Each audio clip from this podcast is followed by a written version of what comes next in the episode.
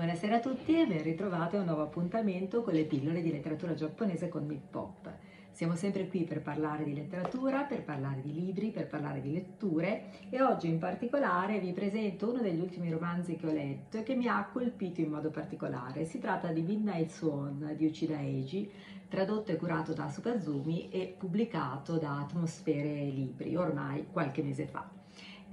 Forse molti di voi ne hanno sentito parlare in relazione al film che è legato a questo romanzo. Infatti il romanzo rappresenta un esempio di novelization, cioè rappresenta la traduzione in formato romanzo della sceneggiatura del film che appunto Uchida Eiji, regista, ha diretto nel 2020 e che ha ottenuto un grandissimo successo in Giappone nonostante sia uscito in piena pandemia, non solo in Giappone ma anche all'estero. Ricordiamo che nel 2021 ha vinto il Gelso d'Oro al Faris Film Festival di Udine. Ma come sempre voglio cominciare leggendovi una piccola parte. Rosso cupo, come se vi fosse fuso il nero. Nagisa osservava la boccetta dello smalto per le unghie con aria assorta. Era di una marca prestigiosa e lo desiderava da tempo. Dopo averci riflettuto per settimane, alla fine era diventato suo. Provare per la prima volta uno smalto nuovo era un'esperienza speciale. Nagisa lo posò sulla toilette con estrema cura, quasi con deferenza. Il difetto dei camerini dello Sweet Pea, un locale di New Half, era che circolava poca aria e c'era sempre polvere. In compenso gli spazi erano piuttosto ampi, come spesso accade nei vecchi edifici. Lo specchio della toilette era molto appariscente. Era contornato da piccole lampadine allineate e richiamava alla memoria la scena di quel vecchio film americano in cui Marilyn Monroe si metteva il rossetto rosso. Nagisa si sedette, si piazzò al centro del mobile e fissò la sua figura riflessa nello specchio. Occhi dal taglio allungato e mento a punta. Spesso i clienti le dicevano che aveva un viso singolare. Non la si poteva definire bella, ma il suo era un volto che difficilmente si dimenticava. Quando era ancora un uomo, qualcuno lo aveva etichettato come tipico asiatico che compare nel cinema americano. Una definizione piuttosto difficile da afferrare. Questo è un estratto delle primissime pagine del romanzo che già ci introduce a quello che è il tema di fondo. Midnight Swan parla di figure che in qualche modo si trovano ai margini della società, di figure che fanno fatica a trovare un riconoscimento ancora oggi nella società giapponese. Ci parla di discriminazione, ci parla di violenza e al centro è proprio la figura di Nagisa che vediamo presentata appunto in questo breve estratto, nata come uomo a Hiroshima e poi trasferitasi a Tokyo per cercare di realizzare quella che è la sua aspirazione, cioè di poter diventare una donna. Quindi al centro appunto del romanzo ci sono questioni di genere, ma questioni che sono legate soprattutto alla figura appunto dei transgender, al modo in cui vengono ancora visti all'interno della società giapponese. Ma non solo questo, perché c'è un'altra figura che riveste un ruolo centrale all'interno del romanzo, che è la figura di Ichika, la nipote di Nagisa, che le viene a un certo punto affidata dalla famiglia perché sta attraversando un momento di crisi, non ha più il padre, è vittima di violenza da parte appunto della madre, una donna irrisolta, stressata, a sua volta sofferente, che riversa in qualche modo sulla figlia tutto il proprio disagio esistenziale nel non riuscire ancora una volta a trovare uno spazio adeguato all'interno appunto della società e uno spazio di realizzazione.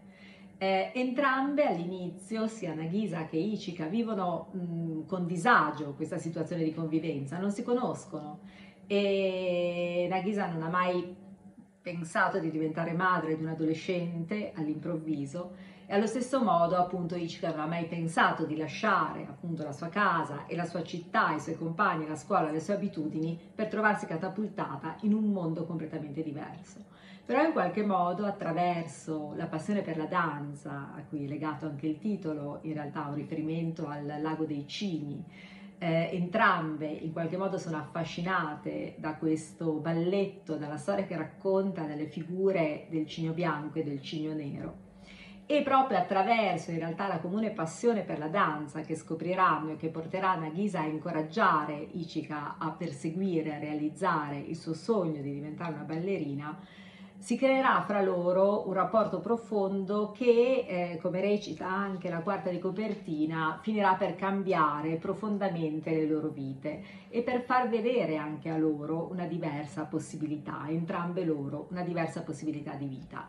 Al centro poi appunto c'è il locale allo Sweet Pea, questo locale di New Half, come a partire dagli anni 80 vengono indicate in Giappone appunto le figure transgender, le soggettività transgender. Il Giappone è un paese che noi siamo spesso portati a pensare come una sorta di paradiso della libertà sessuale, della libertà di scelta in termini di identità sessuale, di identità di genere, di ruoli. In realtà non è così. Certo, c'è una traduzione che risale all'epoca Tokugawa e anche prima, che è la tradizione del Nanshoku, dell'omosessualità maschile, del rapporto di omosessualità maschile che assume un valore che molto spesso è anche un valore paideutico e che come tale viene accettato come normale all'interno della società, ma in realtà questa tradizione si infrange poi nel momento della modernizzazione, nel momento in cui attraverso anche il contatto comunque con l'Europa, con i paesi d'oltreoceano, con la mentalità, la cultura d'oltreoceano,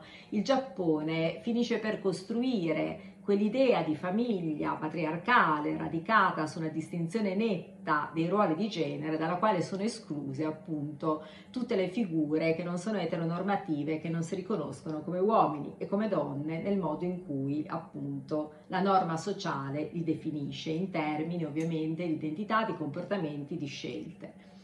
E inizia quindi un percorso che è sicuramente molto complesso e molto tormentato per chi non si riconosce all'interno di queste categorie, soprattutto appunto per, nello specifico che è quello di cui ci parla proprio questo romanzo,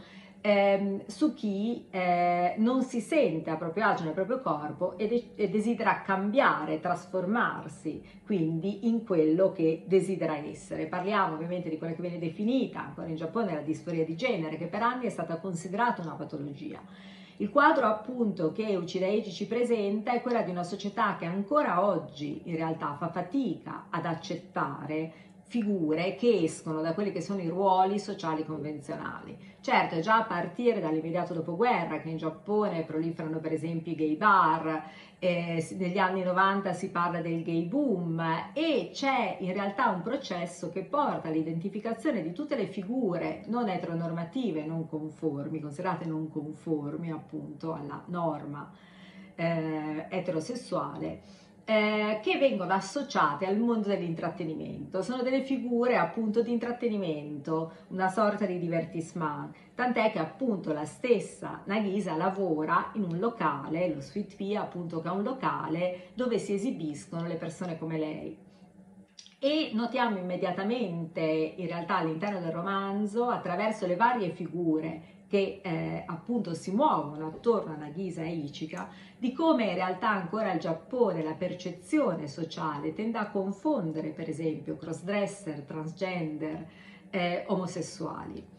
E quello che fa Uchida Eiji in questo racconto, che è un racconto estremamente dolente e anche estremamente crudo, perché scava nell'intimità e nella quotidianità di queste persone, mostrandone tutto il disagio e tutta la sofferenza in modo incredibilmente materico, incredibilmente portandolo incredibilmente vicino al lettore e allo spettatore nel caso del film, e facendo percepire in modo molto netto come si sia ben lontani dalla normalizzazione, da quella che viene definita la normalizzazione appunto di queste figure, e di come appunto il Giappone sia ancora una società complessa. Molto interessante la postfazione di Asuka Ozumi, che ricostruisce appunto quello che è il percorso anche dal punto di vista del riconoscimento legale, in realtà, di,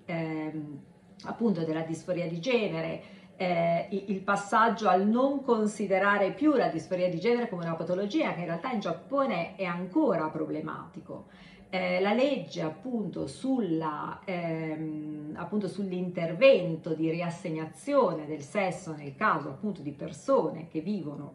quella che viene definita appunto la disforia, la situazione di disforia, è del 2004, ma in realtà ad avere accesso a questo tipo di intervento legalmente in Giappone è solo una minoranza di persone, perché i requisiti che vengono richiesti sono estremamente complessi e vanno appunto da requisiti che sono legati diciamo alla condizione fisica, a requisiti che sono legati alla condizione sociale, tipo non avere più di una certa età, non essere sposate, non avere figli, eccetera eccetera. Per cui, ed è quello appunto il tema di cui si dibatte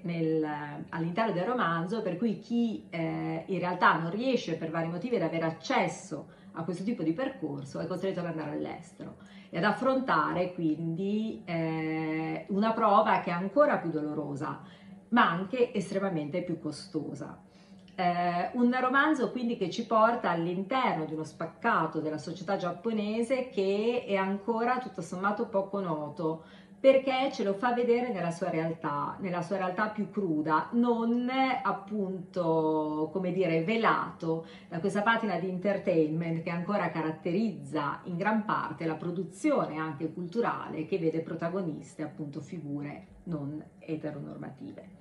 È un romanzo che merita sicuramente di essere letto. Un romanzo, ripeto, che parla anche di violenza, della violenza a cui la società sottopone queste figure, ma ci parla anche di violenza contro i minori, nel caso appunto di Ichika, che cresce con una madre che nei suoi momenti migliori la trascura, nei momenti peggiori in realtà diventa violenta anche fisicamente. Una madre che vive in qualche modo la maternità e il rapporto con la figlia come una forma di possesso e che in qualche modo istintivamente trova naturale sfogare, come dicevamo all'inizio, in qualche modo le proprie frustrazioni, la propria sofferenza sulla figlia. È una figura che ci fa rabbia e che nello stesso tempo però non può fare a meno di toccarci nel profondo, proprio perché quello che ancora una volta appunto Uchida ci dice è che in realtà lei è responsabile anche dei suoi comportamenti e dei suoi gesti fino a un certo punto. In realtà sullo sfondo appunto rimangono le pressioni sociali, rimane la pressione esercitata e la violenza esercitata appunto da una società che ancora fa fatica veramente ad aprirsi all'inclusione e alla diversità. Buona lettura a tutti, e oltre alla lettura del romanzo vi raccomando anche la visione del film se non l'avete visto, Midnight Swan, Uchida Eiji, a cura di Asuka Ozumi e pubblicato da Atmosphere Libri. Grazie a tutti e arrivederci alla prossima pillola.